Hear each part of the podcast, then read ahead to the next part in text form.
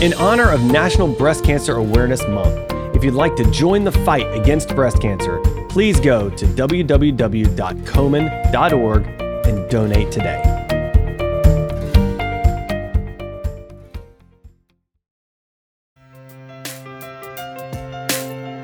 From Susan G. Komen, this is Real Pink, a podcast exploring real stories, struggles, and triumphs related to breast cancer. We're taking the conversation from the doctor's office to your living room. This week on the Real Pink podcast, we are having real conversations about metastatic breast cancer. We'll be welcoming people living with metastatic breast cancer to share their stories, their experiences, and their words of encouragement. Everyone can make a difference in the life of someone living with the disease by donating to breakthrough research. A diagnosis of metastatic breast cancer is devastating, and as hard as it is to hear, metastatic breast cancer cannot be cured today. Unlike breast cancer that remains in the breast or nearby lymph nodes, you can't get rid of all the cancer that is spread to the outer parts of the body. A major focus of treatment for MBC is maintaining quality of life which encompasses your overall well being. Your emotional and physical health can affect your quality of life, as can concerns about your financial strain caused by living with MBC. Katie Peterson is here today to discuss her story and some of the financial realities of living with metastatic breast cancer, many of which can be far reaching. Katie, welcome to the show. Thank you so much for having me. Well, I'm excited to talk to you and hear your story. This is a really important component of a breast cancer journey that, that we really need to, to dive into. So let's start with your breast cancer journey. Can you tell us about your initial diagnosis and what was going on in your life at the time? Sure. Um, when I was first diagnosed, I had turned 30 in February. It was around June or July, so school had just let out. And um, my oldest son, who was five, was um, out of kindergarten, and we went to the park to go play and have fun because it was, you know, school's out. So we went up to the park with a picnic basket and blankets. My my husband was at work, um, so we just were there about 30 minutes, and I got a phone call from my doctor saying um, that the biopsy we did on Thursday was actually positive for breast cancer. Um, yeah. Wow.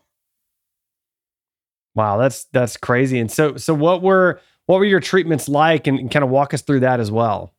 Okay. Um my treatments were um well let me go back a little bit more at the beginning. Um when I first found out they told me that I had breast cancer. I was in my home and my husband and I had been trying to get pregnant. So I found out that I was pregnant. And 30 minutes later, they told me that I had breast cancer. So it was the highest high to the lowest low. My doctors told me that um, if we decide to keep the baby, that by the end of the year, Brent will be raising three kids on his own because I'll be gone. So we had to make the horrible decision of terminating the pregnancy. I was about eight weeks, and um, so that I could stay alive for my family. So that was that was not fun. Mm. Um, when we started doing treatments, I had to do four different treatments of something called AC, and they call that the red devil because it's just it's red when it goes in and it is red when it comes out. And that really is what makes you uh, makes all your hair fall out. And um, just it's probably the most aggressive kind. There are different ways people are diagnosed. I was a triple positive. That means I'm estrogen, progesterone, and HER2 positive. And that's good because I have that many more medicines or drugs that I can take that I can use. So with people who have a triple negative, it's really hard because they just have to have like an overall kind of, you know, kill everything, kill all living cells really, really quick, you know? So that was that was pretty difficult. After that, I had 12 weeks every Friday of um, something called Taxol, and that makes your hair fall out still and not stay in. So, you know, it was kind of fun though because I got to shave my head, and I always wanted to do that, like GI Jane, you know. I love that. That's a that's a good attitude to have towards something that's so difficult too, you know. So yeah. I, I, love that. So so once you got through those treatments, I mean, did you go back to to life as it was before, or were you always kind of concerned about recurrence? Kind of tell me about that. So I asked um, when it was all the way done. You know, your hair starts growing back. You started being able to do more activities because your surgery sites aren't as sore and that kind of thing. But um, you always have that little nagging feeling right in the back of your head of it coming back. Um, I spoke with my doctor and she said that, well, she said that breast cancer really doesn't ever, isn't ever really in remission. It's always just kind of there in the back of your brain. So they told me to look for um, symptoms like back pain or headaches that won't go away and um, it's always there. So every single time I was sore or hurting or anything, I would freak out. My poor husband would be sitting in bed and I'd come bawling to him saying, It's back, it's back, I don't know what to do. He would get really worried because he he thought that that meant that I had gone to my doctor and they told me that it was back. And, you know, so we had to had to deal with that a lot. Um, so that was that was for like six or seven years that I was cancer free, if you will. Mm.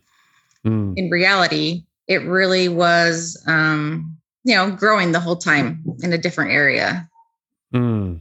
Well, and let's talk about that a little bit more. So, what what has the impact of metastatic breast cancer been like for your family? So, I because I, I, assume it it did come back. We're talking about uh, metastatic breast cancer. It, it came back. What has that impact been like for you? Um, it's been really, really hard.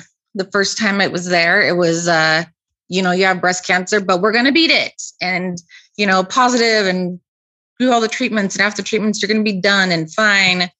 But when it comes back, that's just kind of the stamp on your death certificate, you know? Um, it just means that you generally have between five to 10 years to live um, no matter what your treatment is, where it went to. You know, sometimes it's shorter, of course, but that was really hard for my family because my kids were so young. Um, when I started, they were three and five years old. And now today they are 15 and 17. So they have lived with breast cancer their entire lives. You know, they don't know anything else. Mm. And um, it hurts my heart to think that they had to grow up with that in their childhood, but we made it work. You know, they're amazing, amazing young men who have learned how to be like empathetic and caring and putting their mom before themselves always. They are the most amazing kids ever. And my husband is just the biggest trooper, you know, he's just he's always happy at me and he's just he just tries to make my life easier. And gosh i'm so lucky. I have such a great family. Oh that's great. And, and i love hearing about the support system that you have and, and, the care they they give to you. That's that's really wonderful. So so let's talk a little bit about the financial side and the financial realities of living with metastatic breast cancer the burden that it puts on your family and how it impacts just being able to have you know certain experiences at times Right. Um, whew, so chemo treatments are very expensive and we have great insurance, but I could not imagine, I can't imagine the, the women and men who have no, no insurance. You know, sometimes they just have to go without and um, it, that breaks my heart. But we were each chemo treatment I have is around forty to fifty thousand dollars and I have to get it every three weeks. So, and that's, um, I've been doing that since 2017, every three weeks, having chemo treatments. And um, at the beginning of the year, I hit my deductible the very first day. So that's nice. so at the beginning of the year in January, we have to hit our deductible, which is around um, seven to 10,000. And, but that's just for me. We still have to pay for um, any injuries or sicknesses my family has that those are still out of pocket. So it's hard because you have to, we have to put priorities first. Um, we're not able to go on as many vacations as we want to. We do try to travel a lot, but um, if you ask my boys, they would say that I never buy them anything. So, hmm.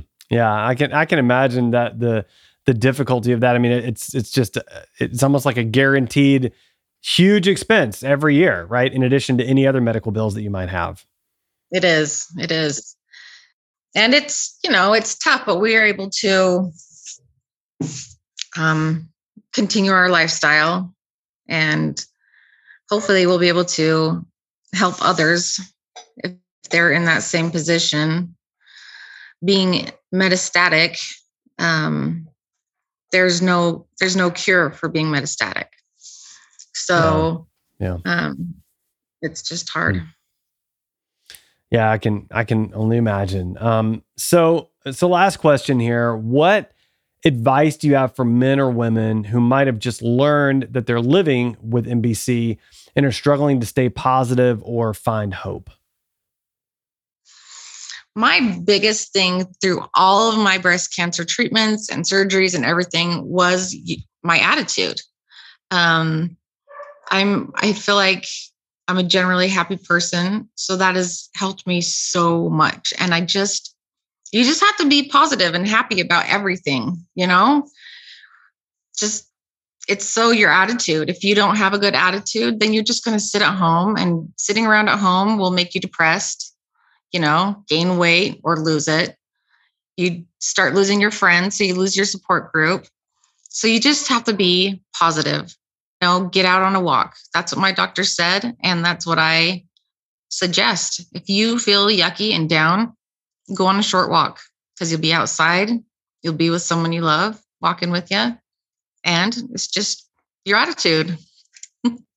yeah, I love that. And there's just, there's a lot of power in fresh air and, and nature and just moving around. Right. And so I love that approach. Yeah. Take, take a few minutes, take a walk, uh, clear your head. Right. Yep. Yeah, exactly. Hmm. Well, I love that. I love that approach. I love your attitude to life and and so great to hear about your wonderful and supportive family. So Katie, um, thank you for joining us on the show today. Thank you so much, Adam. Support for MBC Week is brought to you by our partner Merck. Thank you for joining us for this special episode of Real Pink focused on metastatic breast cancer. You can help the metastatic breast cancer community today by donating to Breakthrough Research by visiting komen.org forward slash MBC donate.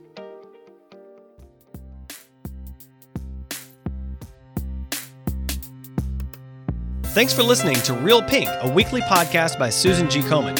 For more episodes, visit realpink.komen.org, and for more on breast cancer, visit komen.org. Make sure to check out at Susan G. Komen on social media. I'm your host, Adam. You can find me on Twitter at AJ Walker or on my blog, adamjwalker.com.